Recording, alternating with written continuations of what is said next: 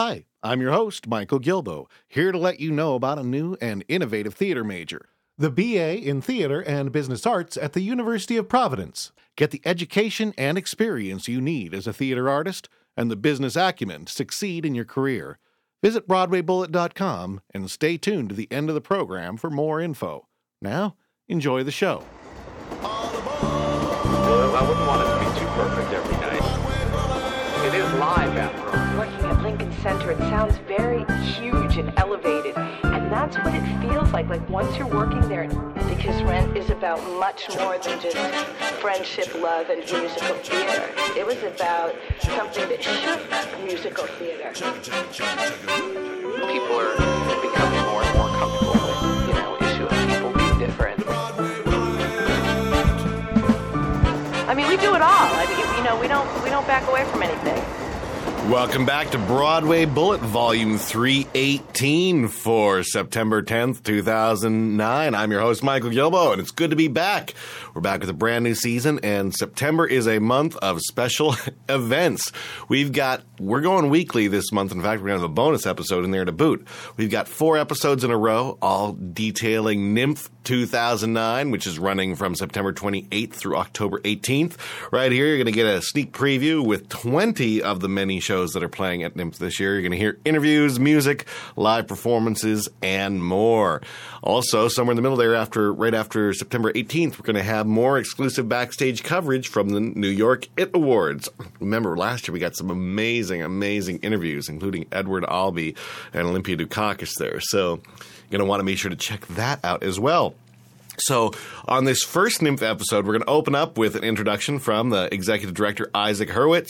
He's going to talk about this festival and past festivals. And then we've got music and interviews from the following shows Fucking Up Everything, Fantasy Football, The Toy Maker, Gay Bride of Frankenstein, and Encore. All right, so uh, don't touch that dial, so to speak. We're going to start right now. Close. Well, as NYMF kicks off its sixth season, we've got Isaac Hurwitz, the executive producer and brainchild behind NYMF. In fact, he was with NYMF from the very start with Kris Stewart, took over as uh, executive slash artistic director last season, and is now in his second season commandeering the whole reins. And he's here with us to talk about NYMF. How you doing? Doing very well, as well as I can be for three and a half weeks out. So, like, what? Uh, before we talk about kind of this season, one of the biggest things I'm interested in talking to you is you were with Festival from the very beginning, and then last year, you know, when uh, when. Uh, what happened?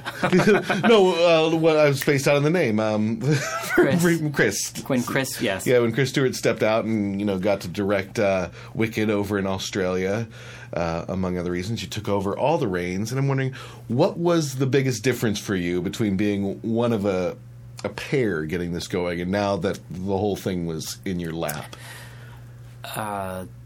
well, it was an overwhelming amount of work then. um, I think last year, before Kris left, um, he and I had had a lot of conversations about how far NYMF had come in the first four years. I think much farther than we had ever anticipated it would come, um, and it was a real opportunity for us to to make a turning point in the the organization and to sort of really think longer term about how we institutionalize NYMF and, and build it um, so that it could really support artists in a more um, in depth way. Institutionalized, you could put it in a straitjacket. Exactly, exactly. That's me at the end of the festival. Um, no, I, I- I think uh, so. So we had really thought about, you know, what was the long term journey that we had to make here, and so last year was very challenging in a lot of ways, not just because Kris had left, but because we also really had to tackle some of those the challenges of having started this festival on uh, a wing and a prayer and sort of on a whim because we all it was not just me and Kris it was a large group of people who really got together and said there's something lacking here in the New York community. There's there's an opening here. We should just do it. And then we had to sort of retrofit what we were doing to what already existed. So last year was a lot about recrafting and thinking about how we could structure this so that it was really doing its job a lot better. And I think we made some major progress, but it was rough. Um, and so this year, What were some of the new goals that you kind of instituted in Well, that restructure? we really built up our writer service program last year with the Next Link project, um, which had always existed and was always the open submission portion of the festival. Um, but it we added uh, and strengthened the role of professional dramaturgs in that program, and we've begun providing. Uh, production subsidies to the shows that are in the right in the Next Link project, and really thinking about how we can ensure that the festival maintains uh, that we maintain access for the widest range of people to the festival, people who have never worked professionally in New York before, as well as people who more and more want to take part in this community who do work professionally on a regular basis in New York. And I think the the one of the very exciting things about the festival this year is that you really see that this is a place where those two groups of people are coming together. We've got some established writers as well as really brand new writers, and we've got a, just an amazing array of, of performers, directors, designers working in the festival this year. So, so that was the number one thing for me was to really build up that program, uh, and and that required us thinking year round and how we sustain you know the support. And so we, we really were working to we have a, our programming director Lily Hung is year round full time as as a you know we have a staff of five that is year round um, and you know the other piece of it was just starting to think about the fundraising challenges of keeping this going in a way that we can keep the costs down for everybody involved because this was conceived as an, a way to more effectively launch artists and projects and to make that to make it possible for writers and independent artists to to leverage their their small resources to more effectively get their projects and their careers forward. And so, you know, as you do this more and more, there are, you know, the, the costs continue to go up here in New York. Space is more and more of a challenge every year. Um, and so we've had to really grow as an organization to com- to compensate for those challenges growing. Now, I want to bring up one question, and, and I, might, I don't mean this to sound attacking, I, I, No. because I think there's a defense to this uh, about the submissions this year. I heard some grumbling last year. I'm not going to say specific from where that that some people felt that you know after five years of doing the workshop that all the good musicals had already been submitted.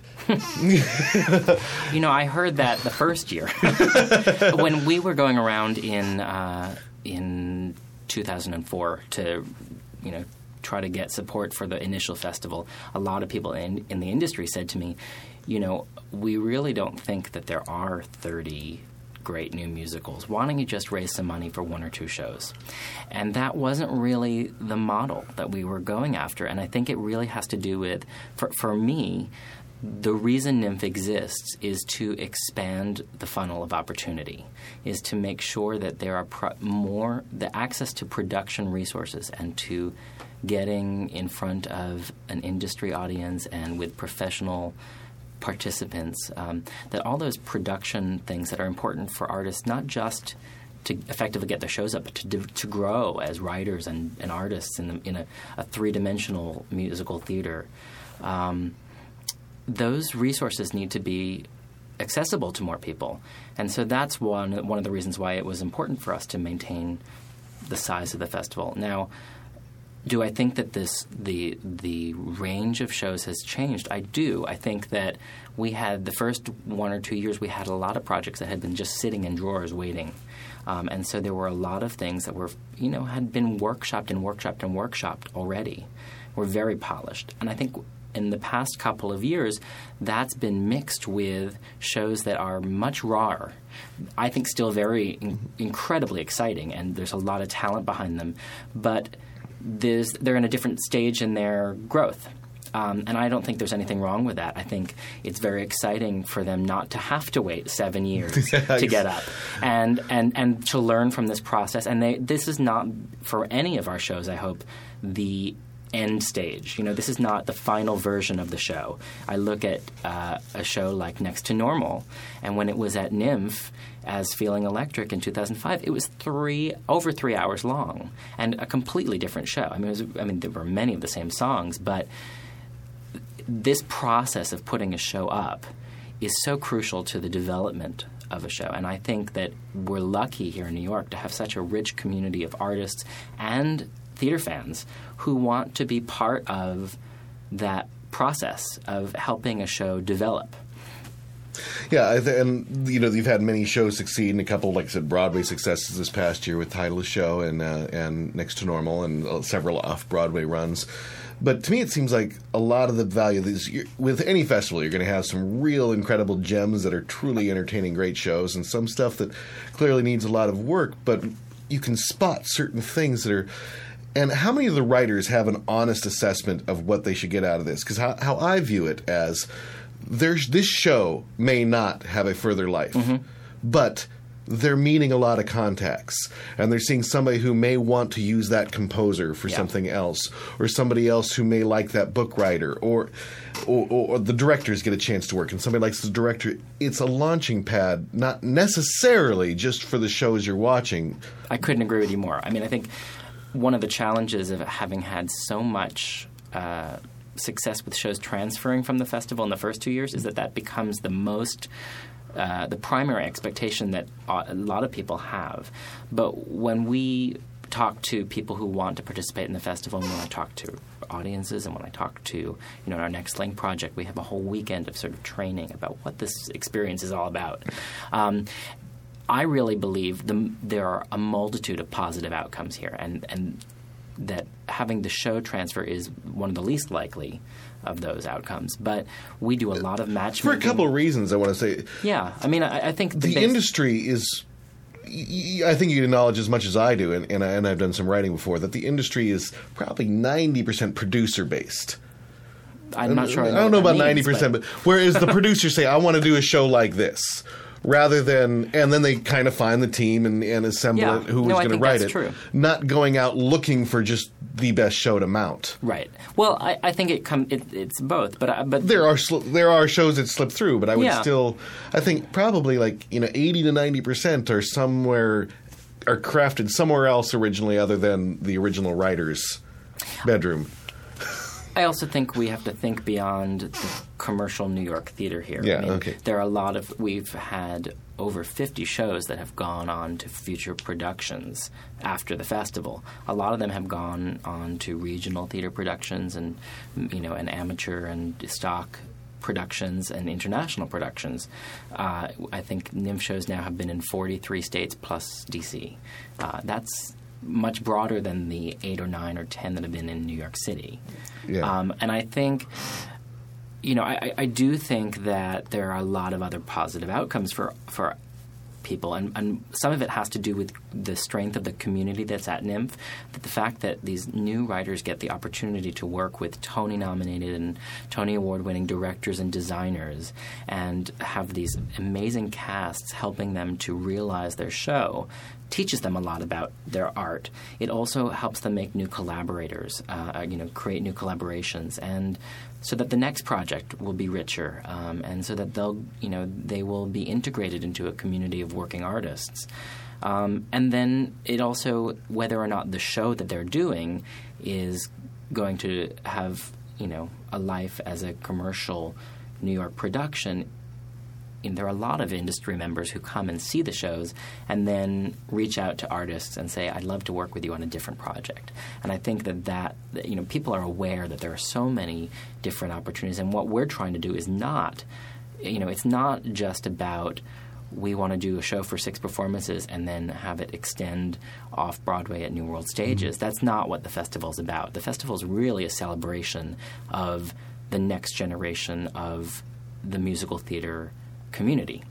Um, so, and that includes writers, it includes directors and actors and it's about keeping that, that community and that art form vibrant and fresh and new and self-sustaining. Now that said, I want, I want to tackle the other end, and obviously Sure. in, in selling tickets. Um, I know the audience base has been growing, and and a lot of the shows are selling out more and more each year. And I'm guessing all of that isn't industry and friends. No, not at all. I mean, Um, we've so, what is from- your average audience expectation? Because I know I when I go to something like this, I don't necessarily. I enjoy catching lo- lots of shows at this festival, and, I, and I'm so busy this year. I'm upset that I might not be able to catch a whole lot.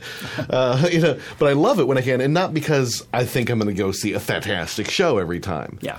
But for just the breadth of learning experience of seeing, you know. It, Well, we've got people who come in and see one show, or come in for a weekend and see a couple of shows, and we've got people who clear three weeks. And I mean, I, I've had some people who emailed me this year and said, "I'm seeing." 36 events. It's my most ever. Um, I'm really excited, and I because I do speeches before a lot of the shows, I end up seeing folks over and over and over again over the course of three weeks. So, you know, there's a whole community of people who see NYMF shows that develops, which is incredibly wonderful. Um, you know, the audience has grown enormously. We started the first year of the, of the festival. We had about eighteen thousand people attend, um, and last year it was over forty thousand. So uh, that you know, and a lot of the shows sell out. Um, we already, and you know, this year the first two days of single ticket sales have been record sales. Um, we already have several performances that are sold out, and uh, probably early next week we'll be announcing some extensions. So, um, and some of that has to do with the fact that there are, you know, incredible Broadway performers in almost every show. You know, you know that that this is an incredible opportunity to see these folks up close and personal because these theaters are 99 and you know up to 200 seats. So it's an intimate theatrical experience, which I think for both performer and audience is a really exciting thing. Most of us went into live theater because we really enjoy that uh, experience. And in your in your experience and in, your watching, I think we look at shows in a different way. We you know written on them, worked on them, done them. We have a, a certain expectation. Is a general audience a bit more forgiving than us in terms of sheer enjoyment of a show that we might consider eh, it wasn't the greatest? Yeah, I mean. Don't and I think to- this relates to. And I don't. know- I don't mean this in a negative way, but I- I'm, I'm just actually curious in a, in a truly relative. And you've seen a lot of them, and you've been in the trenches with a lot of people. And this relates to not just the festival, even New York, when the critics really slam on something for, you know, a technical detail or something. Is a general audience more or less forgiving of? And, and I'm not talking about friends, but when you see people come in that really seem to have no attachment, but they've come in to for a, a, an enjoyable evening mm-hmm. at the theater. I, I think it, it cuts both ways. I think that general audiences respond to different things than members of the industry. And one of the reasons we started the festival was so that these shows would have an opportunity to be seen by general audiences rather than doing industry readings where people everyone is sitting on their hands looking around waiting to see what everyone else is thinking and doing because that's not a genuine immediate response to the work it's filtered through the anxiety of uh, you know is this going to be a success or not and i think that what's And the industry people go, do I don't want to make a visible reaction, Yeah, or, or- or- unless or- other people do. do I, like- to, do I want to be involved in this project? Whereas I think general audiences come in and they have everyone wants to have a good time. That's why people go to the theater uh, or to have an expected an experience of some sort. And so you can really evaluate based on the success of that experience. You know, you can see whether it's working or not. Um, and I think you know our our audiences uh, see a lot of theater. I, I think that we have a lot of theater fans who attend the festival, and they're pretty savvy. And when people come up and talk to me about the shows who are not members of the industry, who just like to see musicals, they are very articulate about what they think works and what doesn't work. And I think that's an incredibly valuable experience for artists to have. Now, do those audience members get the same appreciation that I do? Like I said, I go and I can get just as much out of a, a not as great show as a great show on a different level. And those audiences that you're talking about that are just fans and want to see a lot of musicals, do they have that same appreciation for? Sometimes they realize they maybe saw something in a show that wasn't all that Some do and some don't. I mean, we, I mean think we, we try Yeah. to make sure. I mean, the thing is, NYMF it, 30 musicals is a lot of musicals, but it's it's not. Um, it's it's still a very curated festival, and the the goal is to make sure that there is that we can get behind and we know why we're promoting each show that's in the festival. There's there's something very exciting about each of the projects in this year's festival, and that's not to say that every show is as polished and finished as uh, Altar Boys was when it was in the festival, but um, but I think that audiences will respond. Uh, positively to everything that they see in this year's festival. Um, and you know different things are to different people's tastes. And one of the joys of festival going is that you get to sort of sample. And because the tickets are only $20 it really is a low risk investment. So and, and I, we try to foster that feeling that this is an opportunity for audiences for artists for everybody to explore to take a little risk to dive in and um, and to celebrate the experience of and the potential of musical theater. Um, so I think everybody comes into NYMF looking for what the potential is. And if you go and you see a lot of NYMF shows, you get sucked into that vibe as well. And I think it's it makes for a really exciting three weeks. All right. So, and again, the dates for the whole festival are This year's festival runs from September 28th to October 18th. a little later this year than it. It is. We were trying to uh, not uh, run into all of the Jewish holidays this year, um, and uh, and also just you know we Labor Day is late this year. We wanted to make sure everybody was back and able to, you know, I think it, it makes for a. I think it might help giving a, people a few weeks break from the chaoticness of the fringe too, It's true. because I imagine there's a lot of crossover in Yeah. some of that. Well, you know, I- I have to say, the first year we did the festival, uh, we announced that we were going to do it in late April. We held our first fundraiser in May, and it opened on September 13th. That was really short prep time, and every year it gets longer. So every year I, I go, should we make it later? Buy myself another week or two. Um, but uh, but as you know, w- what it means is that you know, just as we're approaching Labor Day now, and everybody's announced their casts um, and going into rehearsals, the we now have four weeks of really um, exciting energy going into the festival. So I'm looking forward to it. I can't wait. Yeah, and over the next uh, this episode and the next three episodes, our listeners are going to get to hear interviews and music and samples from twenty of the shows that are going up. So Terrific. they'll get a chance. And they can also listen to samples of everything at our site. You know, we've got uh, music samples and uh, all sorts of stuff over at nymf.org. All right, well, Isaac Hurwitz, thanks so much for stopping by in your busy schedule at the moment. Thanks, Michael. Best of luck. On the boards. Our next writers are fucking up everything. Uh, yeah, that's the show playing at NYMF. In fact, they they maybe did fuck up everything because they were going to do NYMF last year, but now they're they decided to wait and get everything in in line, and now hopefully they're not fucking up everything.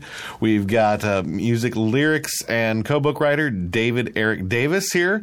And we've got actor Noah Weisberg to talk about fucking up everything. And you can tell I really like saying that title. Well, it's, it's true. It's it's a big job to fuck up everything by yourself. So I took a little time and brought in some people to help me fuck it all up. Okay, you want to introduce yourselves really quick so they pe- connect your uh, name with your voice? Yes, this is David Eric Davis. And uh, I'm Noah Weisberg. Okay, David Eric Davis. Did your parents have a sense of humor naming you? It's a good question. and uh, come down to the show. You'll be able to ask them yourself. Opening night, they'll be there. Put them on the spot. Um, they, uh, I was named after uh, Deborah Esther, and so D.E. I thought it was nice. I thought, I thought that people would say, uh, "Man, D. Eric Davis. That's kind of a nice name. But they always called me Eric, and I've just uh, started reclaiming my whole name. So David Eric Davis is is what I'm sticking to. All right. So tell us uh, the elevator pitch in a nutshell. What is fucking up everything? Now I'm going to put the actor on the spot. You're selling the show to your friends too. All right, elevator well- pitch. Fucking up everything. Here's the elevator pitch. Here's what attracted me to do it was that it is a funny, heartfelt show about being true to yourself. And by being true to yourself, getting what you actually want instead of doing what a lot of us do, which is try to be someone else to try to achieve our goals. All right, that's good. So, David Eric Davis, I like saying that. Um, what was the process? What, what? Why did you get into writing uh, writing the show? Uh, I guess it's uh, you know you sort of uh, I stumbled into it. I'd been I had a band called Uncle Izzy. I was trying to make that work. I brought my music to uh, a friend in a record company. He said, uh, "You really need to be writing for musical theater." I told him, "Go fuck yourself," and then uh, and then I, I slept on. it. I thought he's actually right, and so, So I- you're slumming here with us. no, I, you know, I, I, I, really, it's true. I never liked musical theater, uh, and I, I, uh, but I, and of going through this process, I gained a real appreciation and, and uh, growing love for it. But it's not where I come from at all. Um, and but I, I thought about it, and I and I, uh, I gave it a shot, and started putting this thing together, and. Um, it's good enough for the Who, Right? and he's back, right? There's a new one. There's a new. Pete Townshend has a new musical coming up now. Um, so, uh, sort of put it together in one, uh, uh, one sort of caffeine fueled weekend, a first draft, and then uh, a hundred drafts later uh, was uh, accepted to NYMF, and they were uh, gracious enough to let us defer for a year while I found. Uh, was it already titled "Fucking Up Everything" at that point? It was titled that. Yeah. So was there a lot of like laughs about that that you decided not to do it? he fucked up everything. Uh, w- w- yeah, it's uh, yeah, no, they, they never had seemed to have a problem with that. So, um, what what is the story about? Okay, it's it's about chasing, you know, as you said, going after what you want. But who is it about? What is the story? Yeah, so there's uh, the lead character is a guy named Christian Mohammed Salzel- Schwarzelberg. Schwarzelberg, and uh, he basically is nervous around girls, um, kind of awkward, something that I'm going to really have to act at doing. Not familiar with that, and uh, he finally meets this just beautiful, great girl. And of course, before he can really finalize this connection that he's already established with her, she meets the hot, hunky best friend of him. And uh, basically, you know, she, he sweeps her off his feet, off her feet. Yeah. So uh, he sets out to figure out why he can't ever get a girl. And he tries to be himself. He's a puppeteer. He does children's birthday parties. And um, usually. That's usually a magnet for the women. That's so funny. That's one of the lines. He sort of he doesn't admit that right away. Kind of like me. I'm like, uh, you know, you don't always admit that you do musical theater and, and you enjoy watching HGTV. There are things you keep secret on first dates. Um, so anyway, so uh, finally, his his uh, best buddy, this really like cool rocker guy who gets every girl, gives him some advice. The way to get girls is to be a jerk. And of course, I think Christian, my character, is like, no, no, no, that that can't be. There's got to be other ways. You know, girls like nice guys. That's what all the fairy tales are about. He, the best friend, convinces him, no, no, no, this is the way to go. So he takes on this persona and really gives it a go. Ends up hurting the girl's feelings, um, and then I think starts to realize that maybe you can be yourself and be a decent person, and the right girl will actually like you for that. All right. Well, before we go further, um, I know you brought in a demo of some of the recordings. Do you want to tell us about this first song we're going to play? Sure, the first song uh, opens the show, sets the tone, uh, and if anybody's going to be offended by anything, it just lets them know right away to, to leave the theater now. and th- this is sung by uh, this is sung by uh, Christian's friend uh, Jake, who fronts the band Vanilla Roma. All right. Let's take a listen. Skinny fucking ties and skinny fucking jeans. I keep it fucking real, but I don't know what it means. The truth is overrated, and that's why I fucking sing. The best of us are good, I'm good, I'm fucking up everything. I'm fucking up everything. Take the L train to Bedford in the last fucking car. The life's a fucking stage, have we taken it too far? We fucking each got a plan, but it's something we just wing. We fucking do the best we can, and still we're fucking up everything. Yeah, we're fucking up everything. Fuck you. Fuck me. You fucking piece of shit. Fuck so fucking fine, let's fuck for the fuck of it. Fuck, fuck, fucky, fuck, fucky, fucky, fucky, fuck, fuckity, fuckity, fuckity, fuckity, fuckity, fuckity, fuckity, fuckity, fuck, fuck, fuck, fuck, fuck. Elmer Bernstein. F C K I N G. Fuck, fuckity, fucky, fuck, fucking up everything. Thanks for fucking coming to our big fucking show. You're a lovely fucking audience. We hate to fucking go. I'll see you backstage for a freaky fucking fling. If you're dawning of the fucking age, you're fucking up everything.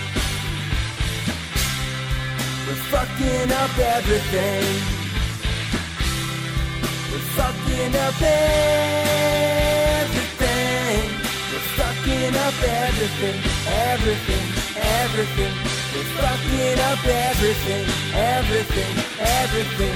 We're fucking up everything. We're fucking up everything. Yeah, we're fucking up everything. All right, so you're some of your people haven't left the theater after hearing that song. uh, what has been the biggest challenge actually now that you've decided, you know, this second year that you're going to go through with it and in getting this mounted and, and getting it up? Uh, sleeping. He said he said mounted and getting it. I'm like, do I take that? Awesome. Are we on Beavis and Butthead now? I was like, you answered your own question. What has been the biggest challenge in getting it up? Uh, uh, s- I think really for me, it's been sleeping. I've just, we've been still still con- rewriting and making changes, and um, we've uh, been doing Sam Forman, uh, co-book writer, and uh, Stephen Brackett, and the director, and I uh, working through making changes, tuning it, tightening it, writing new songs, changing songs. Um, so we- we've just sort of uh, working at at it. Uh, How has it been just on the simple task of actually getting, you know, sheet music, you know, out for, you know, i- is that a task that you've done before a lot with, No, I was- with rock music to, no, I, I, I, uh, I've never seen my music in, written out like that. It was actually really exciting to see the first pieces coming in, uh, and uh, so we did. We had to do a few for the auditions, but uh, now uh, Matt Hinckley, our, our musical director, arranger, orchestrator, is uh, is doing not just. I mean, we've just done lead sheets, and but now he's doing these full orchestrations, and so to see these scores is even more exciting. All right. Well, let's continue on with another song from your demo here. You Want to? How about uh, we have uh, Noah set this one up? Um, what tune is it? Julia. no, it's Little Boys. Oh, so this song, this is great. Um, we have an amazing Tony-nominated actress named Liz Larsen who is like one of my idols and somebody I've actually I don't know if you guys know we did a show together. We did Oh, Grease yeah. together at the St. Louis Muny. Really? Um, but I'm just like a huge fan of her, so to have her in the show is ridiculous. And uh, she is this uh, plays this woman that's uh, older than my friend Jake and I, and we go to have a, uh, I believe what the French call a three-way with her. And um, this is a song that she sings about us. All right. Let's take a listen. Little boys, they always thrill you. Little boys, don't fail to fill you. Little boys, they'll be good to you. Little boys, I like the shy ones. Little boys, and I like the high ones. Little boys, they'll be good to you. It's true that sometimes they come too fast, but I can teach them how to last. My repertoire is deep and vast. Little boys,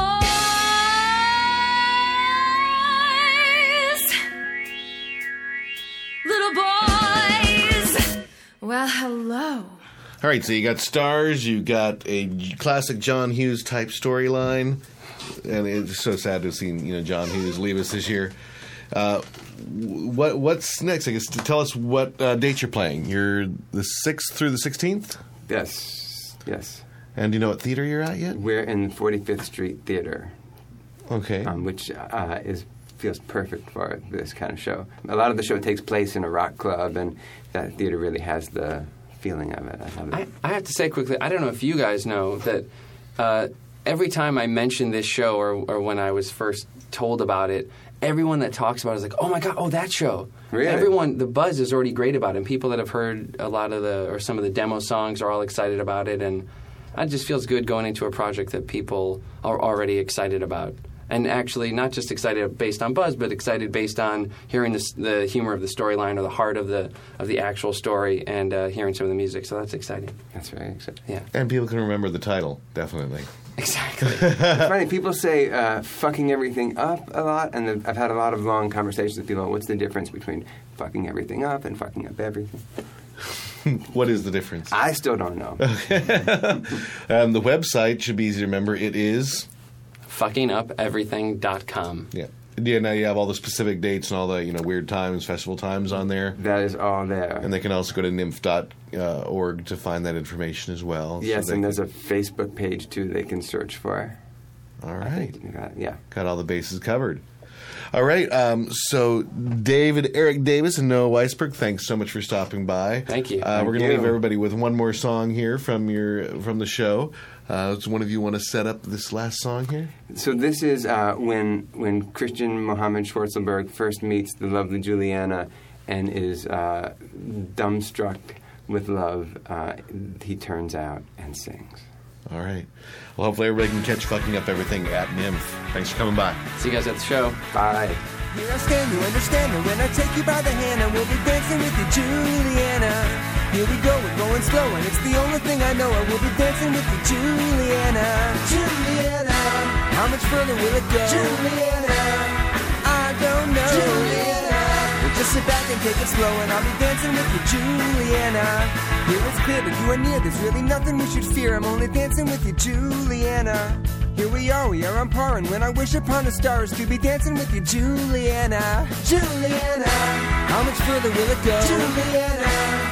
I don't know. Juliana. We'll just sit back and watch it grow, and I'll be dancing with you, Juliana. I'll be dancing with you, Juliana.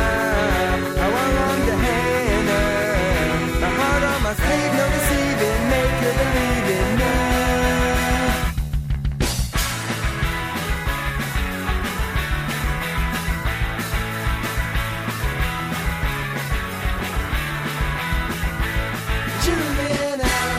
How much further will it go? Juliana. I don't know. Juliana. I'll have to find a way to show it. I'll be dancing with you, Juliana. I'll be dancing with you, Juliana. I'll be dancing with you, Juliana. On the boards. Hey, Benedict, how you guys doing? Doing all right. We're all fine. Fantastic. Hey, do you want to introduce yourselves maybe really quick uh, so people can connect your name with your voice? Sure, this is Dave Ingber. I uh, wrote and composed the show. And Alvin Huff, I arranged Dave's awesome music. Uh, my name is Patrick Benedict. I'll be playing Skip Berry in the show. All right, quick, 15 second elevator pitch. What's Fantasy Football the Musical? Well, we raised $45 million to do this in the Hilton Theater. Oh, I'm sorry, I'm thinking of Spider Man right now. Sorry. No, no, uh, this is Fantasy Football the Musical. It's a show about a total cultural phenomenon with millions of total enthusiasts worldwide. Uh, it's a huge cultural, amazing thing that uh, everyone's so crazily into, and this is This our. is Catholicism? You know what? we, we went that direction for a while. and uh, no, no, we, uh, we, we got some, some mean letters from the Archdiocese. So. No, this is uh, this is our, our tribute to the bro culture, the wonderful world of being a sports fan that uh, all three of us happen to be a part of. We're all big fans of theater and all big fans of sports, so look, bridging that gap. Hopefully, we can make some converts to either side. Well, actually, I, I am a Catholic, and I was really offended by what Dave had written at first, so he had to revise it several times. Had encouraged before- the rewrite. Yeah, before I approved. So, what is Fantasy Football about? Uh, it's about uh, uh, uh, Matthew Berry. And, I, I, I just picture a bunch of people running around an office picking teams. You know, it's like that's. Uh, I want to know how how is this on stage? Yeah, there's there's no script and there's no music. We actually just have we just bring cameras into an office and we just watch people not get work done.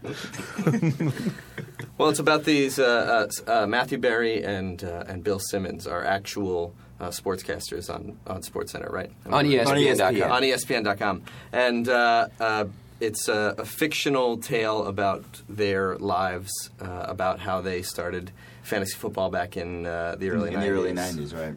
It's Quote, a unquote. Yeah, we're calling it a fake true story. so a true story with absolutely no trueness. So not only might this appeal to those who like sports now, but if you were, you know, a closet fan back in the '90s and remember names like Emmitt Smith and classics like that, this will really appeal to you. It's also good for fans who like lying because there's a lot of lying, as if this is a true story. And early 90s uh, television shows. yeah, there's a lot of early Such 90s pop references. Full House, um, Family Matters, of course. Yeah, Jaleel White gets a strong reference in the show. Dinosaurs. Not the mama. So, well, I, I don't work in an office, and I, I never have. So, I'm not sure when people are like picking their, you know, fantasy football teams. Do they often break out in song? Yeah.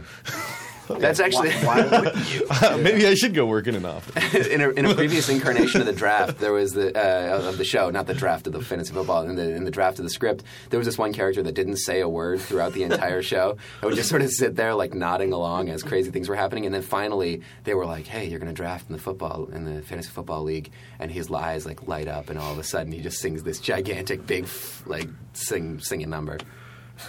A big singing number. Yeah. A, a big I think, I think in the biz it's called a singing number. versus a big mime number.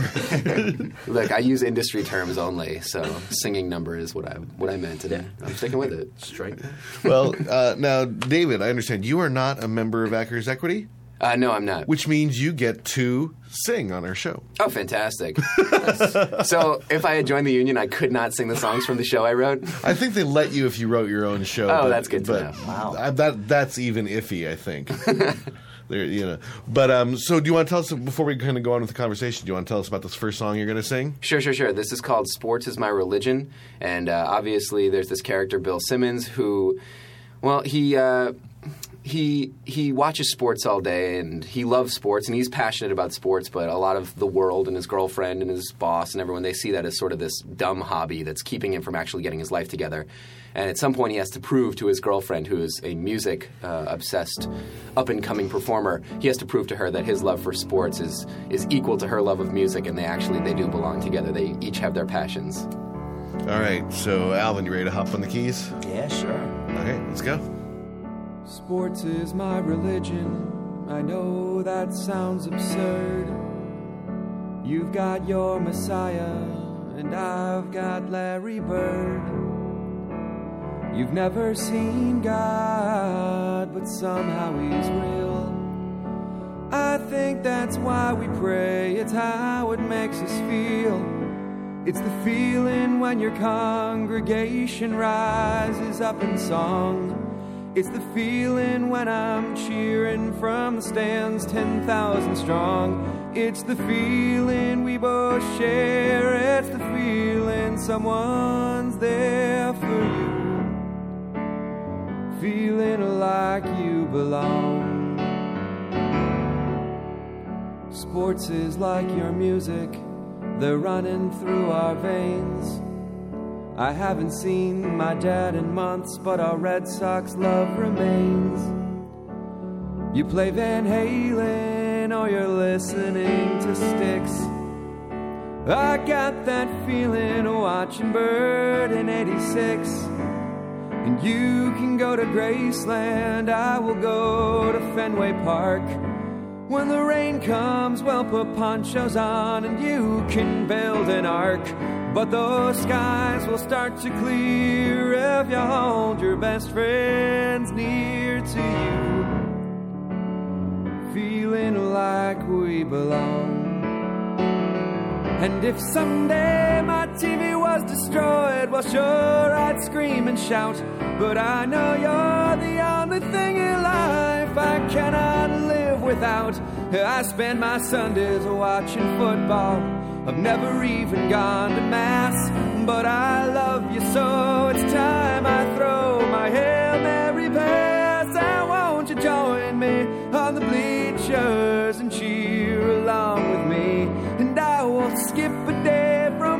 watching games to watch your cries believe. It's the feeling we both share that there's someone there to care for you. Feeling like we belong in a ninth inning tie. Oh, some fans pray to the sky. You'll see why I guarantee you belong, belong with me.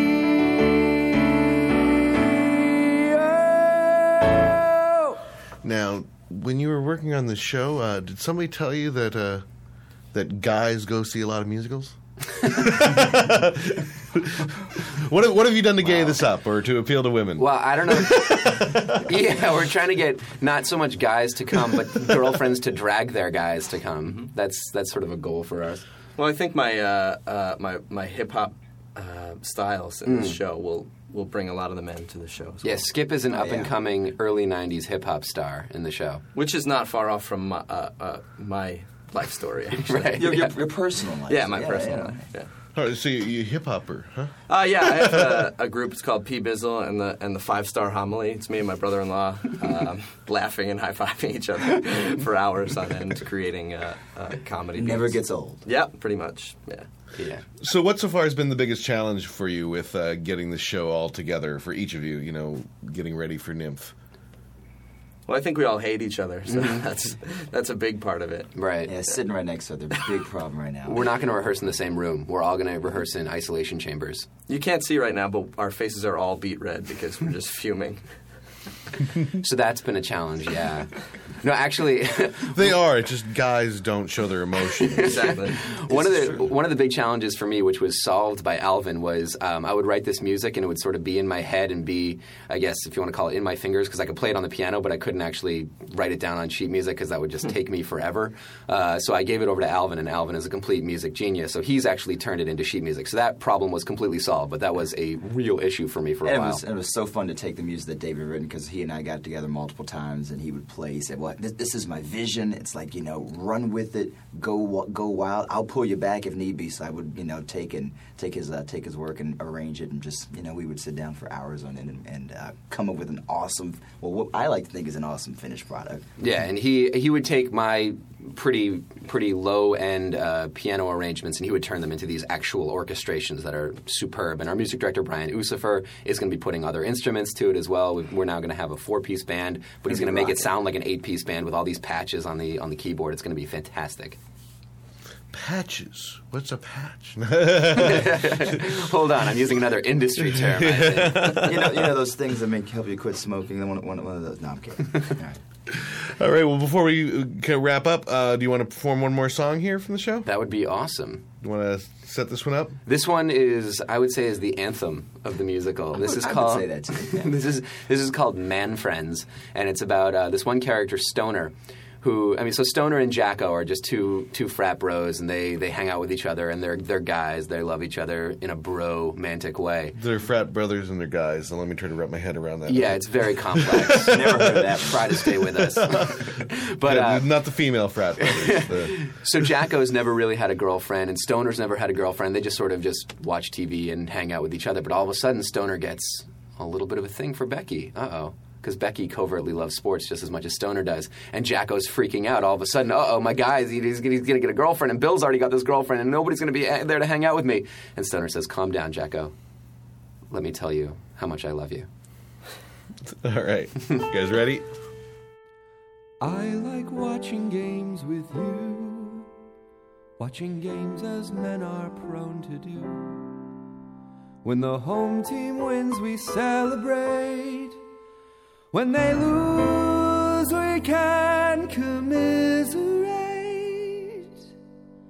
Cause there's no one in this world I'd rather be with here today. I love my man friends, and that's okay. Men do not feel, they don't emote, they do not tell each other there's a lump in my throat. But when my team has won, when I hear the final sound, what's the point of celebration with no fist to pound? I will sit with you in ticket lines through every rain delay. I love my man friends, and that's okay. A girlfriend comes, that's what she said. A girlfriend goes. But what remains the same? Your bros.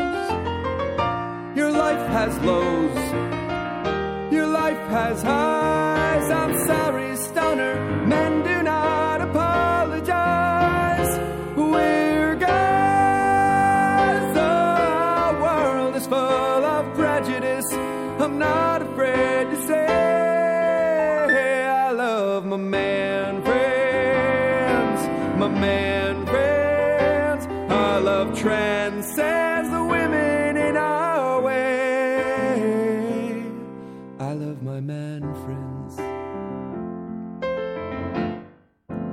that's not. Ge- hey, who would you rather have babysit your your kids, uh, Bill Laimbeer or O.J. Simpson? Well, Simpson. Bill Laimbeer's a psycho man. Yeah. I love my man friends. You guys are okay.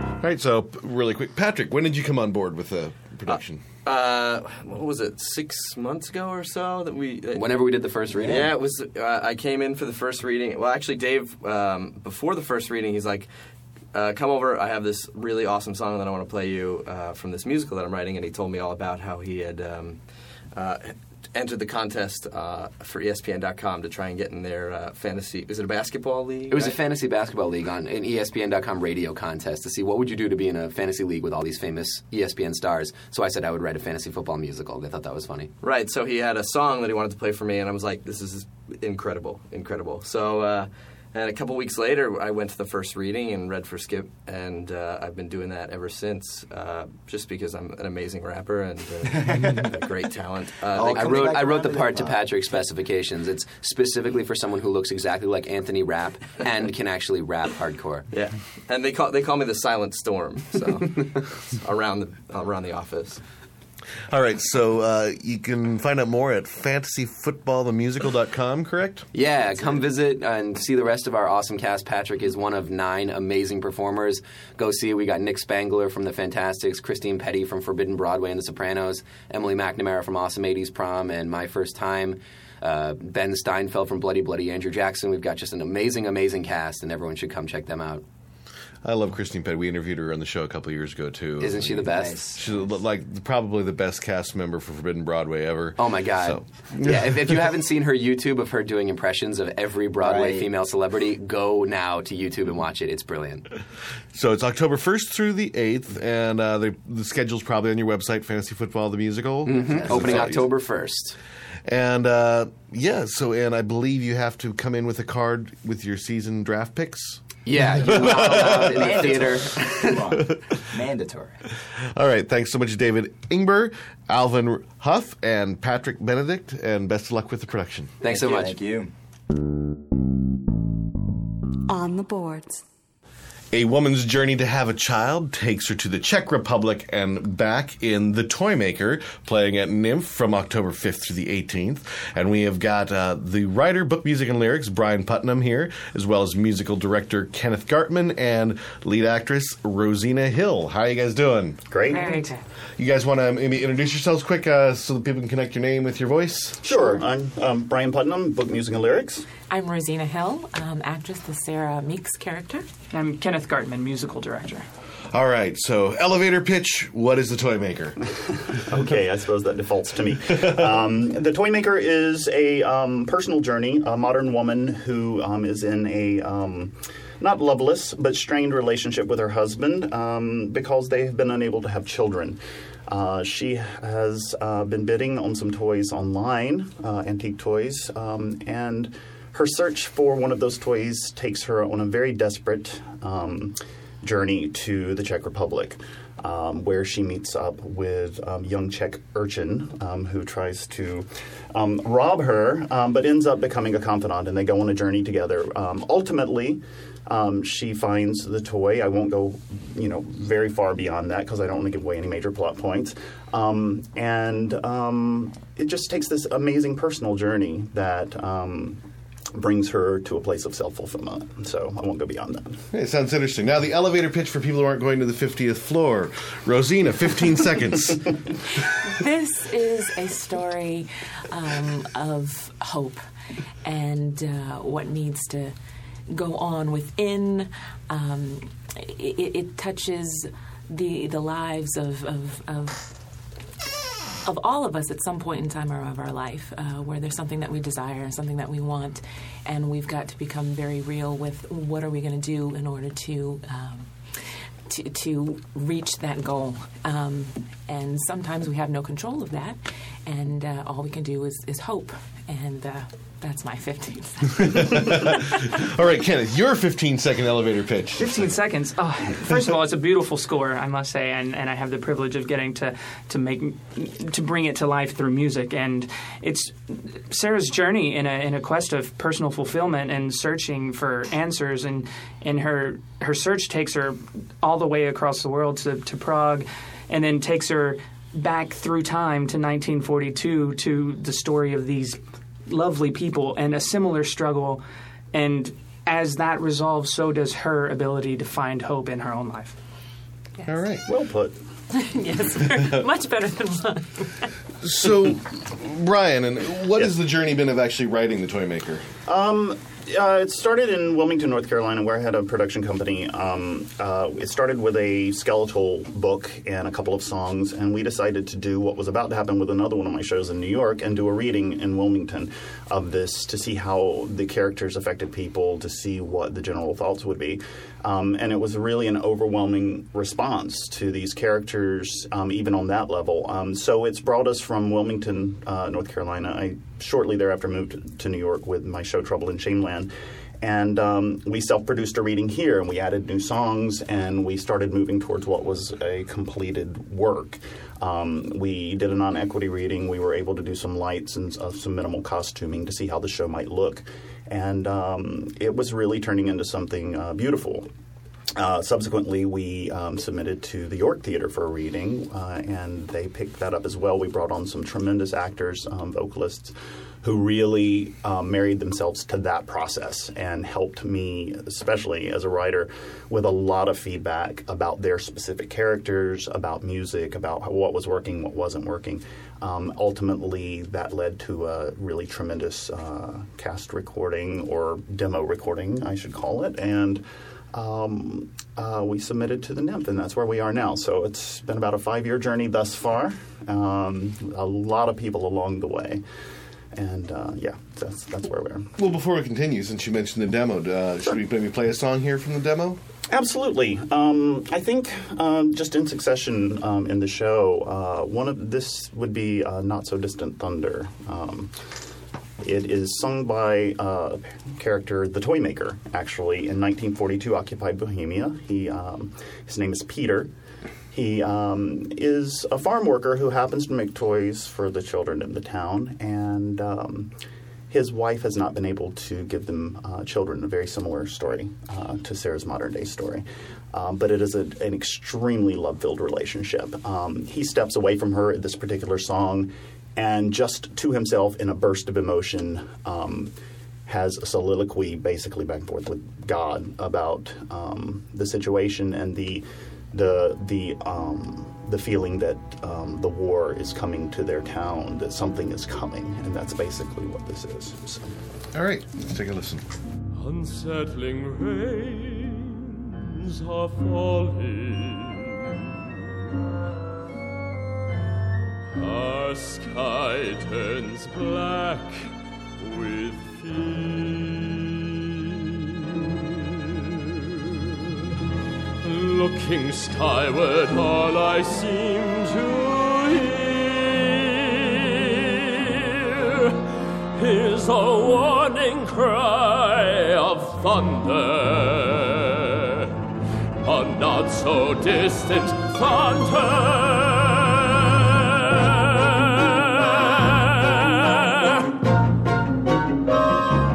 When Sodom burned, when Egypt fell, when forty days of rain came, the warning calls were all the same.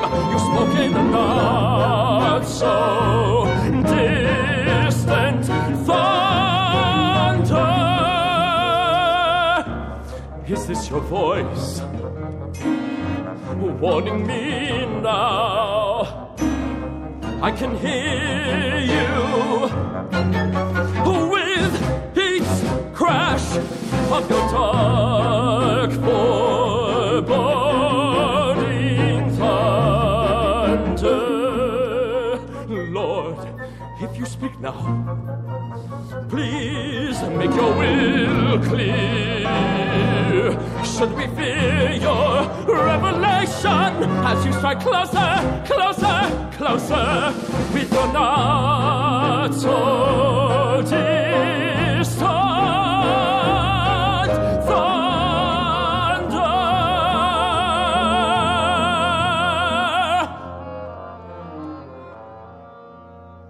Unsettling rains are falling.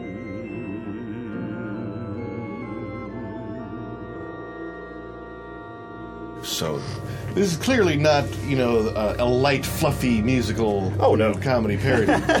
and, and one thing I'm getting the sense of, um, a lot of the heavy dramatic works that I can think of in musical theater are like grand themes. Think Les Mis or you know, Miss Saigon, or you know, big sweeping wars and epics. This seems to be kind of somewhere in the middle. You know, a very personal story, but you know, the, very serious. Is am I kind of taking this incorrectly, or?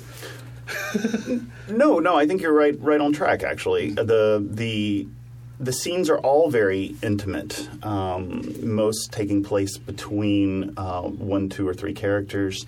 Um, and there is a company. Uh, there are um, ghosts of Lidice, the um, of the town of the past, um, and the people of that town, and then some modern day people. But it um, is a fairly intimate show. It never really reaches a I would say a Les Mis scale in its in its scope. It could be done very um, suggestively. So. So, uh, for the two of you, uh, Ros- Rosina and Kenneth, um, working on this show, what have been your two biggest challenges? And you can kind of decide who wants to go first. I'll go first. I've been with the project for three years. I, I met Brian.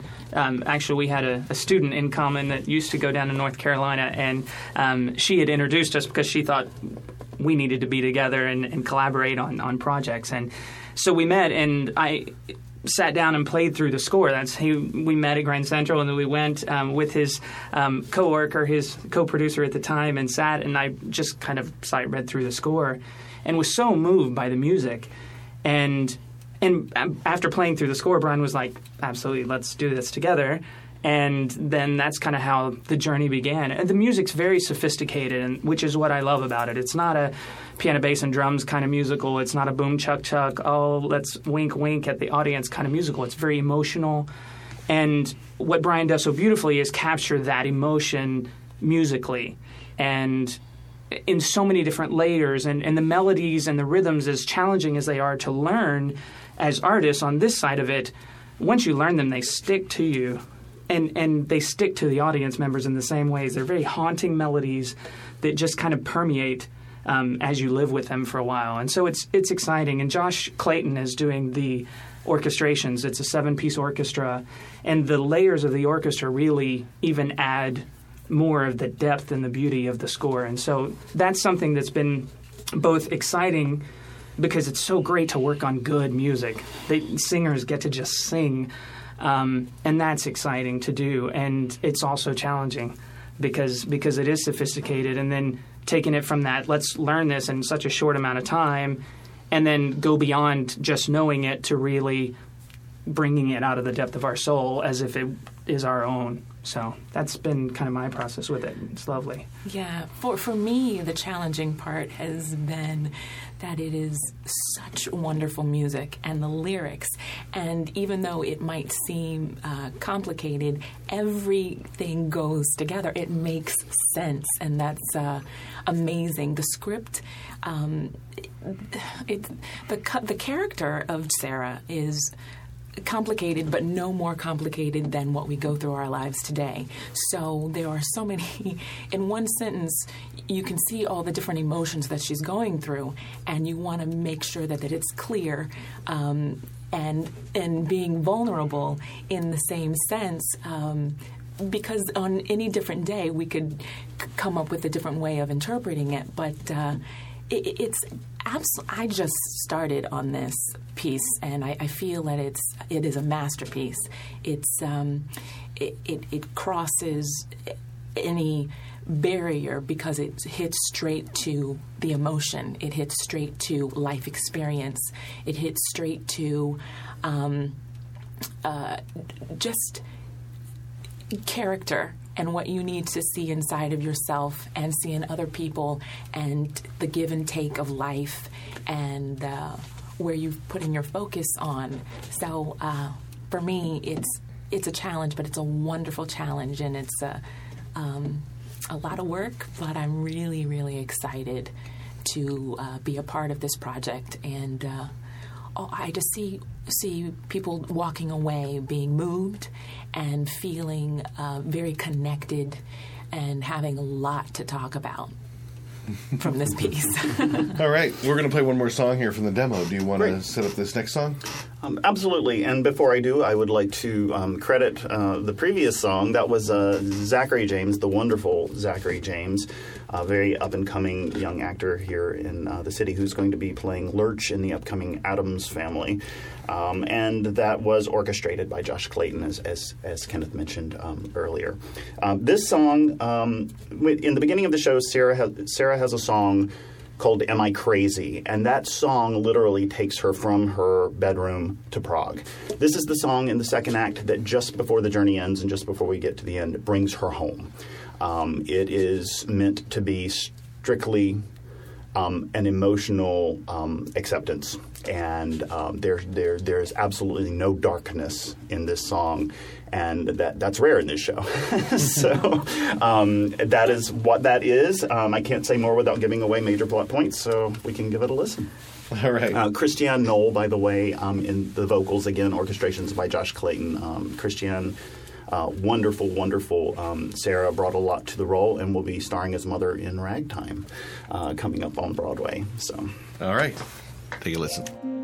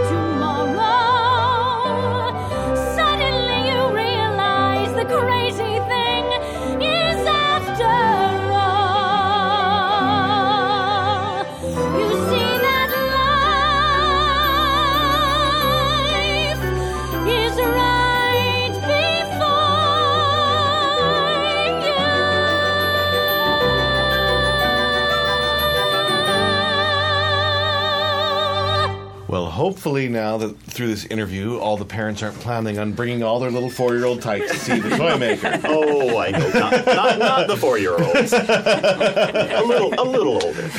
It's like it's Six, like the seven, show's yeah. the show's demographic is, is very broad, but um, that's what I find Not is very interesting. is because you see something called the toy maker and you think, oh, great, the toy maker, but it's it's so much more than the toy maker. um, it's exciting.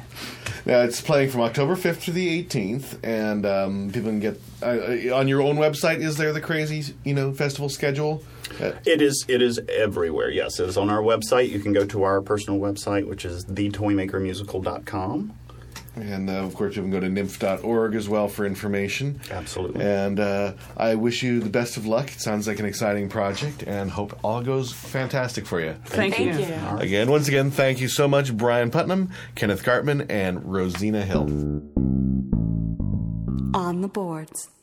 John Hughes meets Scooby Doo in The Gay Bride of Frankenstein, playing at NYMF from September 28th through the 11th. And we have director Stephen Nakami. Did I get that right? All right. Billy Butler, who wrote uh, the lyrics and music, as well as co wrote the book. And we have the choreographer, Adrienne Maitland, here. Yes. Hello. Hi. Hello. Hello. Hello. Want to introduce yourself so people can connect your name with your uh, voice? Sure, I'm Stephen Nakami, director. I'm Adrienne Maitland. I'm the choreographer.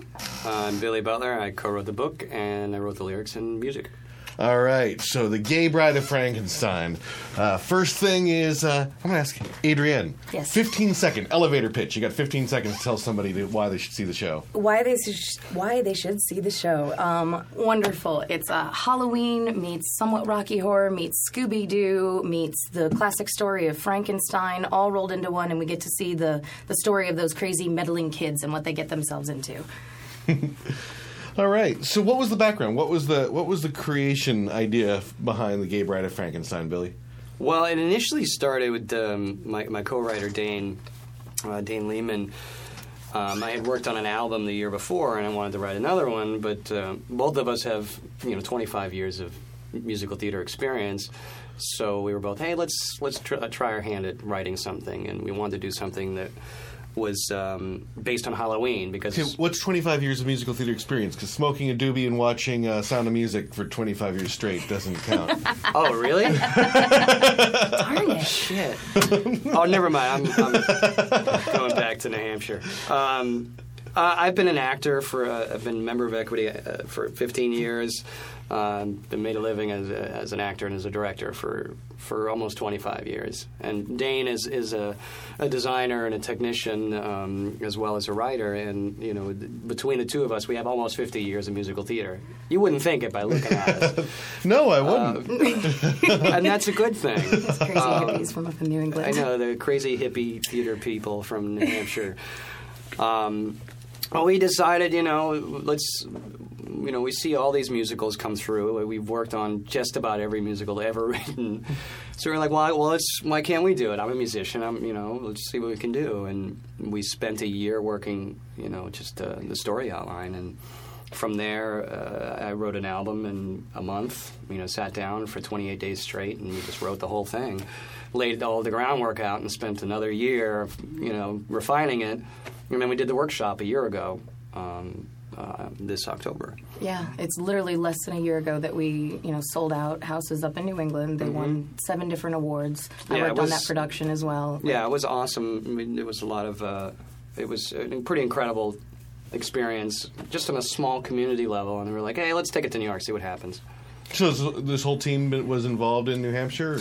I'm, I've worked with Billy before in New Hampshire on other shows, and with Adrian on Mhm. other shows in New Mhm. Hampshire. But um, it's my first time on the show. Yeah, yeah. We kind of Dane and I kind of took the the realm because you know we ran out of money, so we said, okay, well, let's just do it ourselves. You know, we have a great support system. We had Adrian, we had other people in our community that were very supportive. You know, and Dane and I kind of took the helm as everything and uh, put it all together, and it worked. You know, for the most part, as a workshop, you know, as a new piece. I mean, what are you going to do? You know, you it's it's hard to to do a regular musical like The Wizard of Oz for God's sakes. Forget about putting up a brand new show. You know. Yeah. So, so what has your response been uh, coming into the project, Stephen? Um, the music is pretty incredible. That's what that's what got me first, um, and the sense of humor behind it. Um, it's got a lot of heart. It's very silly, and it takes everything one step further than you expected to go. But yeah, the music was the hook that got me in. Yeah, man. Yeah. Rock and roll. So maybe before we should continue, we should listen to. You actually did a full recording of the. Yeah, we did. Um, we did two months of rehearsal did three weeks of performance, and then right after our Sunday close, that Tuesday, we went in and recorded the album in four days. All right, so uh, we want to set up this first song we're going to be Sure. We're gonna. The first song is called "My Abomination," and it's um, uh, Edna, our, our heroine, singing about her love for her best friend that she's never told. You know, I, I've never told you that I loved you. I can't tell you because, in the eyes of God, it's an abomination. Um, and that pretty much sets up the song. All right. Yeah, I think. Yeah. Yeah, and tonight's Halloween night, and it's the night she wants to tell her. Yeah. Okay, let's take a listen. All right. You say I'm the best, I melt inside and hide my honest reply. From the very moment I saw you, I felt our hearts collide. Now we're going around in circles, and I watch you walk away. If I only had the courage, I'd say to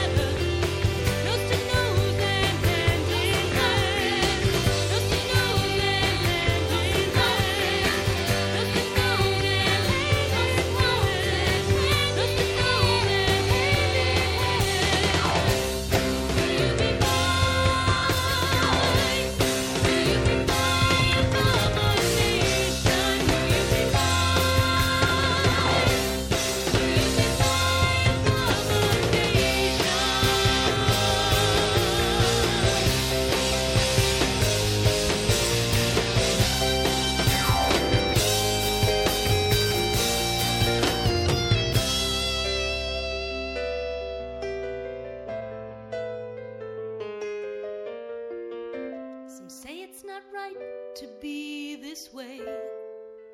I know in my heart I'm okay. And I pray to God if you'll hear me. Won't you set me free? Set me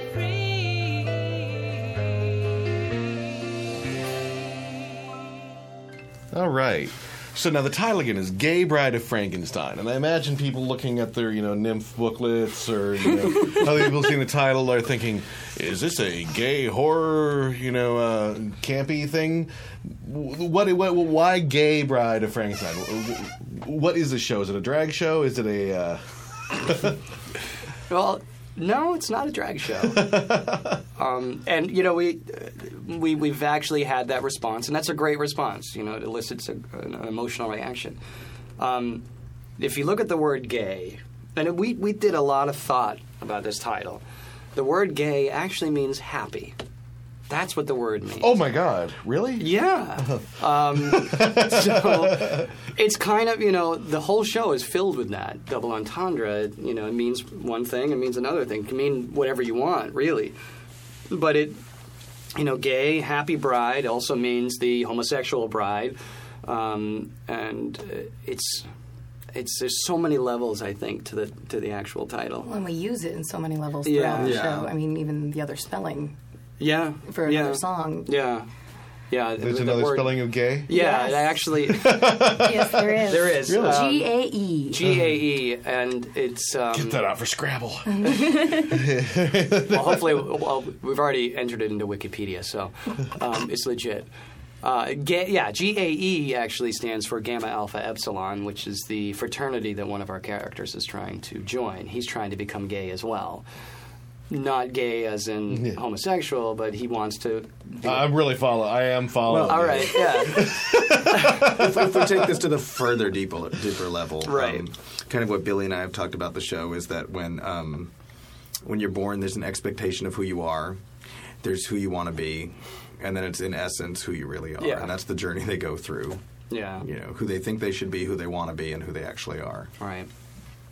Now, clearly, there's some good up tempo numbers here. So, what is your level of choreography? How crazy is your job in this? I have the most amazing job. I can make monsters dance. We've got a comic book feel to it, so we can really kind of play with all of those characters that you remember watching in Saturday morning cartoons. You know, when you get to the masked ball at Halloween, you know, you've got Frankenstein kinds of things, you've got Igor kinds of things, you've got a wolf man, you know, you've got a vampire. So it has allowed me as a choreographer, because even as a dancer in my earlier years, having many different styles and loving many different styles and being able to incorporate all of them in there. Pretty much when we went into auditions, I introduced myself. I said, Adrian, I'm Adrian. Um, I'm in pretty high energy. You're going to sweat, and we're going to get through this really quickly and have fun. And, and that's pretty much where we're at. Yeah. We wanted everybody to have as much positive experience with the show as we've had so far. Yeah. I think, you know, you mentioned the comic book end of it. It's one thing we haven't really touched on. Um, half the show, well, maybe not half, maybe almost half of the show is told through. Forty-seven percent. 47.3% of the show is told through animation and um, graphic uh, novel. Um, we have a, an artist who, who's been on board with us since we started, um, and he actually has a 100 page um, graphic novel that goes along with the show. Um, um, you know, a lot of people. Synergy. Synergy, yeah. well, you know, it was really weird. weird If you don't recoup on the musical, you'll definitely recoup Merch. on the graphic novel. merch, man. You know, it's I, I am not ashamed to admit it. You know, we're creating a product. We're creating, you know, we're creating an art form. Um, that, that that needs to be a product, and it's something that you need to really think about as a business person. I think as a writer. You know, I don't want to just be this writer. I want to be a business person. I want somebody to to be fully immersed because I know when I when I go see a movie that I really love, I'm completely immersed in it. You know, I'll go buy the T-shirts, I'll buy the book, I'll buy the the DVDs. You know, but half of our show is is told through this animation, and that's one of the things that we kept in mind from the very beginning when we were writing it. Is you know how can we incorporate other mediums because audiences are changing. You know, I know as an audience member myself, I don't go see a lot of shows anymore because it's the same thing really over and over again. And nothing to say against any artist at all, but you know, we need to evolve, you know, as artists. We need to take that next step and you know, it's hard. It's it's scary to you know, I don't want to break a mold or anything. I just want to kind of There's also a whole challenge myself. Right, and there's a whole other audience that hasn't really been tapped to musicals that Right. lives in the graphic novel world. Right. and loves mm-hmm. that. And it's you know, and it's the, the people like me who go to the comic cons, and mm-hmm. you know the the internet geeks like mm-hmm. myself. You know, I I think that we are on the forefront of a whole new um, uh, era. Uh, Things might wrap around to being cool again. You know, now that movies are moving to 3D. Well, guess Yeah. Theater, we're 3D. 3D? When did that start? Fifties. We're 3D. right. My daughter is now dressing 50s retro, so that tells you she's 14. she's very cool. She's very cool. Anyway, All right, should we listen to the next song here from your uh, CD? sure. Yeah. This one's You the wanna set it up? Beelzeboogie, Okay, right? set it up. Um, this is pretty much the top of Act Two. This is when um, we, the audience, and the characters are all in the haunted mansion for the very first time, and you get to kind of be a part of this whole big number. It's the number where the the band raises the bride from the dead. There's a little bit of a ritualistic kind of thing in there. Um, so dancing monsters, lots of happy, Mhm. upbeat things going on. A little voodoo. Yeah, yeah. Voodoo. Voodoo. A little Is this suitable for kids? It's definitely not. no, no. Kids but you know, heart. you know, what's funny is that um, my band members, all their kids, you know, they're four or five years old. They they've been listening to the CD nonstop since it came out. so they're they're getting a little sick of it. The kids aren't. The but- kids aren't. All right, let's take a listen to Beelzeboogie.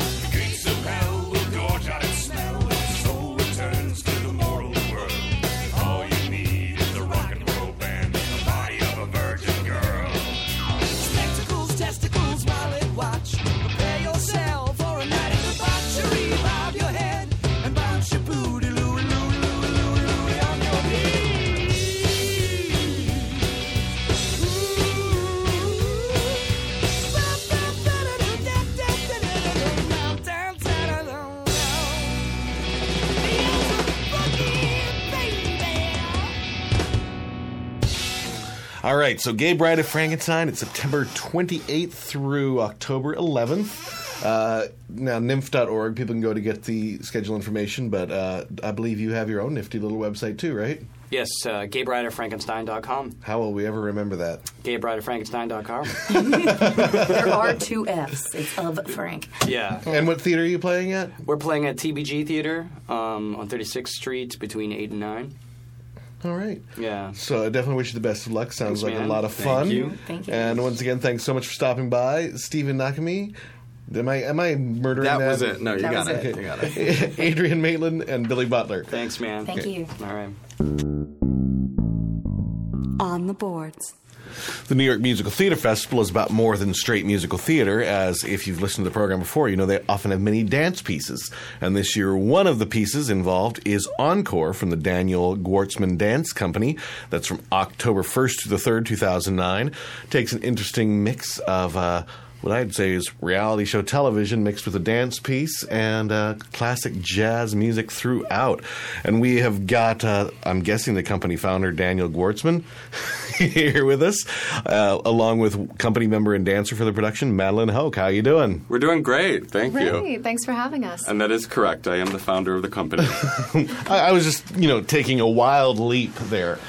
So how long has your company been around? well, the company's celebrating 11 years. And what's funny about that is in 1995, I co founded a company called Artichoke Dance Company, which continues today as a repertory company. Precisely because I felt at the time the world did not need another company with an artistic director's name in it. Anyway, I came to um, form Daniel Gwirtzman Dance Company in 1998. All right. So, what was the? Uh, tell us about. Okay, this is what I'm doing with everybody. Your 15 second elevator pitch to get somebody to see Encore. Sure. Encore is a show about putting on a show, and we are earnestly performing numbers with our hearts on our bare sleeves, as it were. Um, we are giving everything we can to match the brilliance of great classic jazz music, and it's meant to be fun. You know what I missed in that elevator pitch? Elevator, elevator, elevator, elevator pitch. I missed the word dance. You just you just lost the person in the elevator. Okay, Madeline, your 15 second elevator pitch. How do you tell people to come see the show? 15 seconds. Um, it's a blast. Your toes are going to be tapping. You're going to be wiggling in your seat. You're going to watch these 11 to 15 fantastic dancers for over an hour, working their hearts out, you know, hitting every beat of the music precisely and incredibly fast. You're going to see the human body move faster than you ever thought it possible. And you're going to leave with a huge smile on your face and wanting to just get up and play some jazz or dance to it. 11 to 15 dancers. Are you expecting some to die along the way? The joke in the company is that I'm going to continue to audition up through opening night, which I might. Um, Encore originally had 12 dancers, and we do have 14 dancers in this production. Plus, I play a role as the choreographer in it, and then there's technical help that's also cast members in the show. So we are looking at an 18 plus cast with Encore. Okay, you just mentioned that you play a role as the choreographer, so I, I think we need a little bit more in-depth setup of, of what Sure. Encore is. So Encore is a theatrical show, and we play characters from start to finish. It's a narrative show that never breaks the fourth wall of a show. And I've seen many straight plays where the actors don't stay in character from start to finish. So, well, it's important because we're not um, trying to be glib or make fun of anything. We're actually earnestly just offering Encore as a tribute to the hard work of dance and the great legendary Broadway choreographers, people like Fosse and Michael Bennett and going and Jerome Robbins.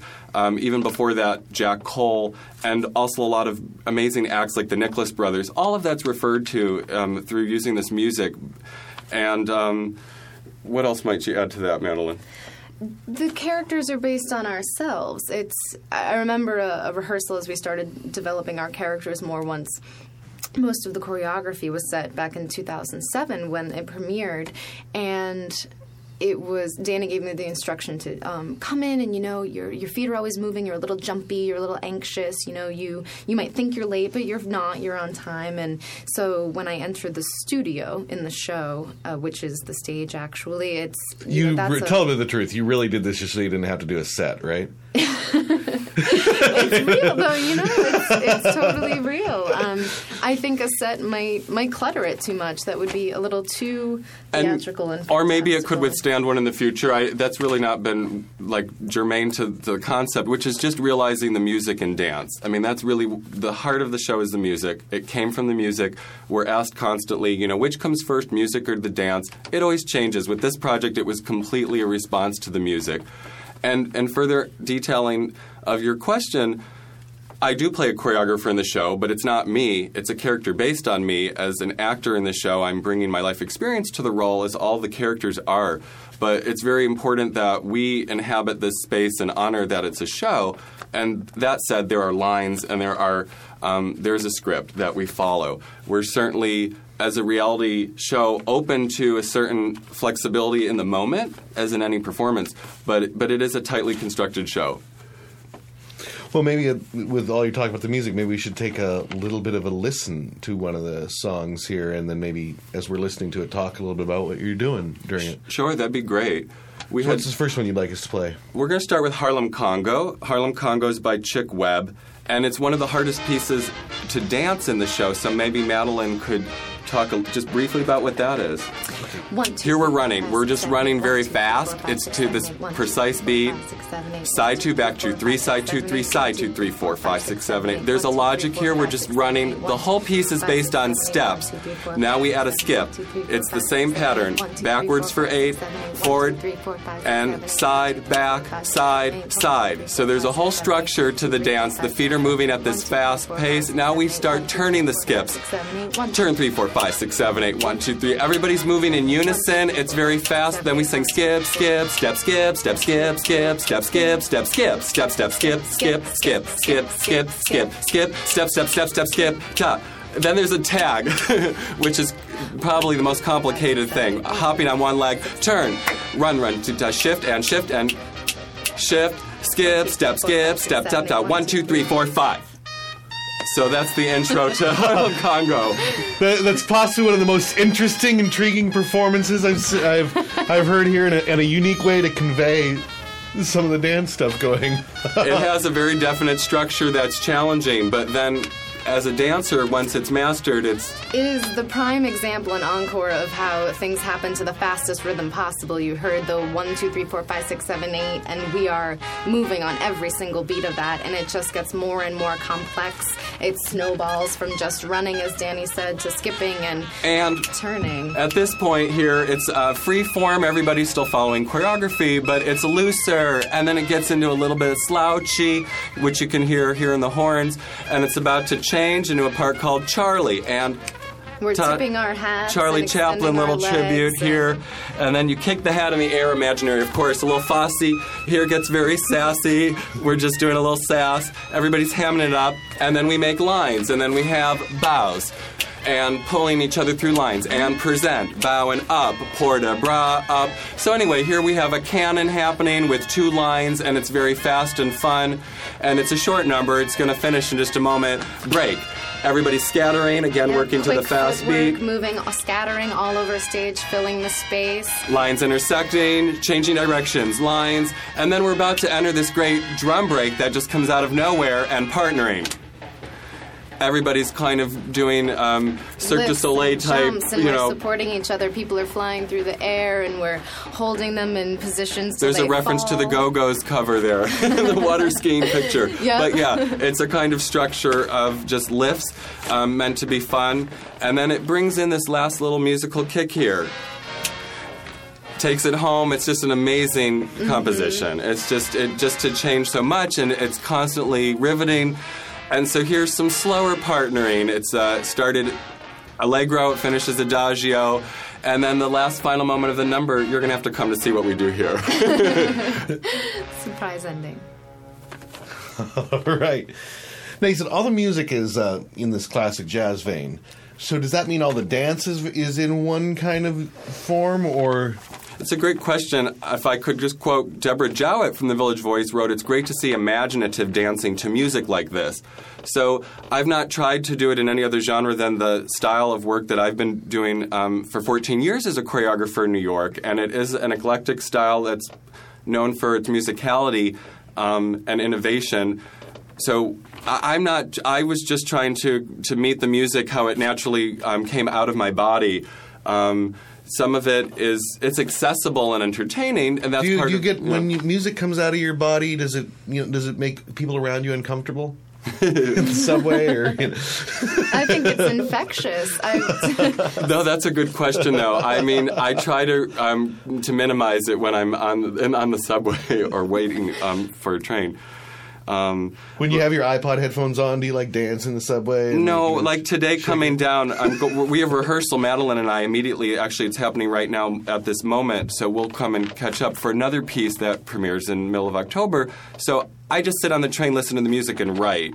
Um, I'm not really moving, but in the studio, that's the greatest joy is when it can just come out. And if I'm not thinking about it, then usually something. Um, linked to the music in a deep way. If, if it's music that I love and, and have listened to for years, and I'm ready to try to match it. I keep thinking, you know, the music doesn't need anything to go with it. It already exists as a pure art. Especially this music: Louis Armstrong, Duke Ellington, the Dorsey Brothers, Artie Shaw, Charlie Parker. Uh, you know, so a lot of heart has gone into it, and just um, I think the beauty of Encore is that there wasn't so much thought into the development of the work. It just really was inspired by the music. Now, off track for just a second. You've kept the company going for 11 years. Now, I would imagine dance takes space. Space in New York is at a prime. I'm, I'm get, how do you keep a dance company going for 11 years when I'm sure the bills stack up a lot higher than what revenues tend to be? And just for other people out there who are thinking about doing No, it's terrific, and the question is so appropriate. This summer, for uh, the first time, the companies had several space grants simultaneously, which is to say, residencies that have enabled us to rehearse without having that expense because space is, is, is the commodity for sure in New York. We're working at a YM and YWHA of Washington Heights and Inwood. And we have access to a space. It's not as large as we'll have to perform in, so we are compromised in that regard. Uh, we were at the Queens Museum of Art this summer. We got to work in their space. We're at the Museum of Jewish Heritage. So right now we're experiencing an opportunity to help reduce that bottom line in terms of those expenditures. But you're absolutely right. That that's the single the single biggest challenge is space uh, shared by dancers. Just that you need to have you know another person, an actual body there to, to learn the work. So, and uh, Madeline, s- yes. Do you just dance or do you do other things in the arts as well? Or what, what's kind of your background? I dance for Danny's company, and I also dance for Kinesis Project Dance Theater. I've been with them about two years. And uh, when I got to New York, I got involved with circus arts and started training and performing in those. So I'm with a company called Above and Beyond Dance right now, doing some groundwork as well as some flying work, um, silks, trapeze. And, all and talk about your teaching though too, Madeline. Just Mhm. I also teach for the Daniel Gwirtzman Dance Company. We have a contract with the Department of Ed, and I've been teaching in two different public schools one in Washington Heights, one in the Bronx. Um, but the company has spanned schools in four of the five boroughs. And uh, the school, you know, has funds for the program. Then we place a teaching artist and have eight, 12 week residencies. Usually that's typical with, uh, right now, mostly elementary school students, but, you know, we've had workshops with high school students and whatnot throughout the years as well. So that's also a, a big part of my life is um, passing on this, this art form to, to the youngsters. and income as well. So it's so with this Mhm. company to maintain a sustainability for these years, the Department of Education work has been a bread and butter for the company in terms of earned income. We've been contracted since 1999 with the department. And we've engaged in multiple year long residencies. So the 8 to 12 weeks may be a residency, but our typical relationships with schools last an academic year. And then we get to perform. The Department of Cultural Affairs funded a 10 school tour of Encore, which we did last spring in 2008. And we were able to bring Encore to over 3,000 students and parents. And we had daytime lecdems and evening performances, all free to the community. So that is a huge part of, of what we do. Fantastic. And the public's going to get a chance to see Encore October 1st through the 3rd. Uh, what theater is that at? This is at Manhattan Movement and Art Center, which is one of the sites for New York Musical Theater Festival, right on 60th Street between Amsterdam and West End Avenues. And I know people can find out more information at nymf.org or at your website, which you might want to spell out. Sure, Gwirtzman is spelled G W I R T Z as in zebra M A N, followed by the word dance dot org. Gwirtzmandance.org. Okay, now we're going to trail out here with another uh, with another fun song, and we'll go on for a little bit, and we'll kind of fade it out at a certain point. But what's this next song we're going to play? This is Indiana by the Dorsey Brothers. And this is a piece of music that kind of killed me when I first heard it years ago, meaning I just couldn't stop listening to it, trying to understand the syncopations and trying to understand the way it was crafted. There's this part at the end where it seems like it's edited and it's actually just composed that way, where the ensemble kind of dissipates.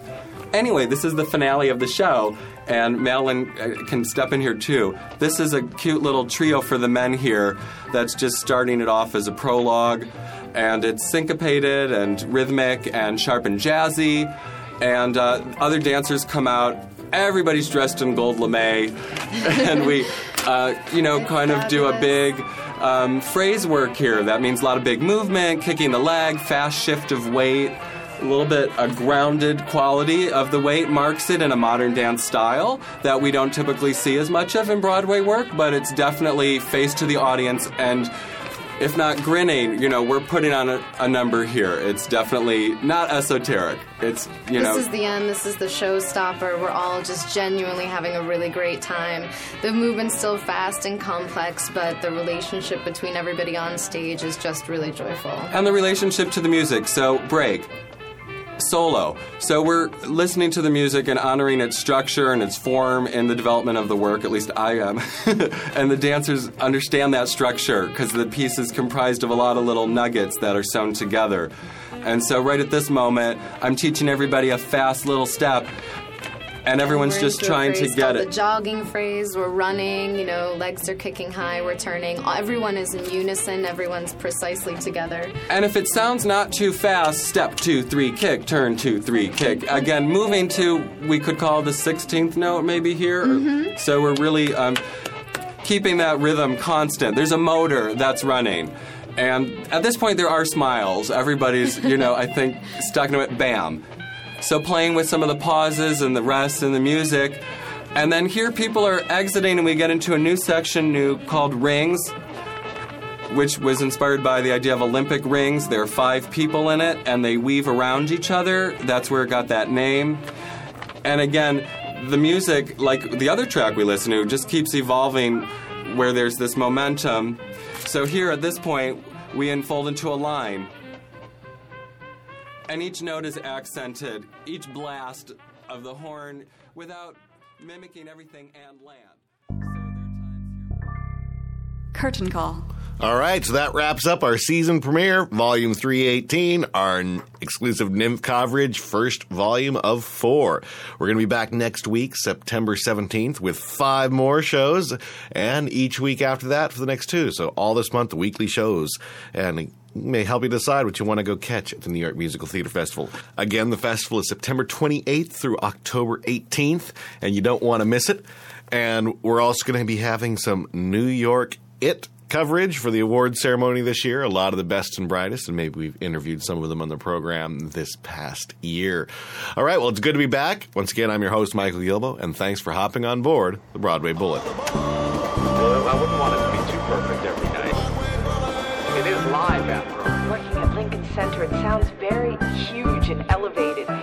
That's what it feels like, like once you're working there.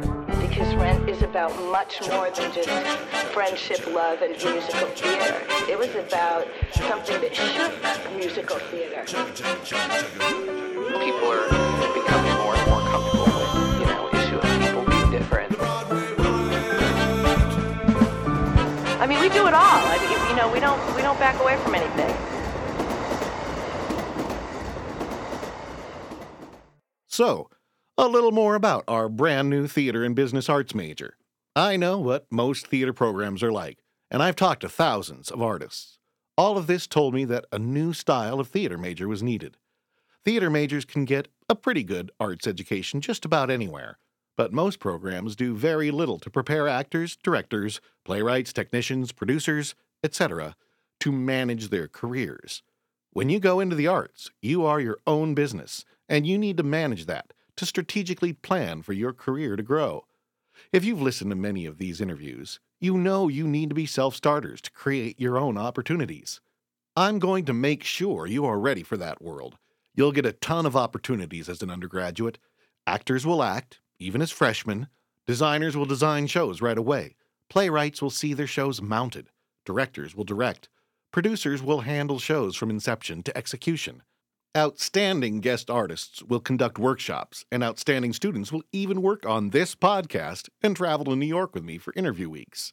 And if that isn't enough, we've got an amazing program that will pay all or part of your student loan payments, even private loans if you are earning less than $40,000 six months after graduation. That is an invaluable option that lets you pursue your passion in theater with less financial pressure. If interested, and I hope you are, go to BroadwayBullet.com. I'd love to help you launch your career.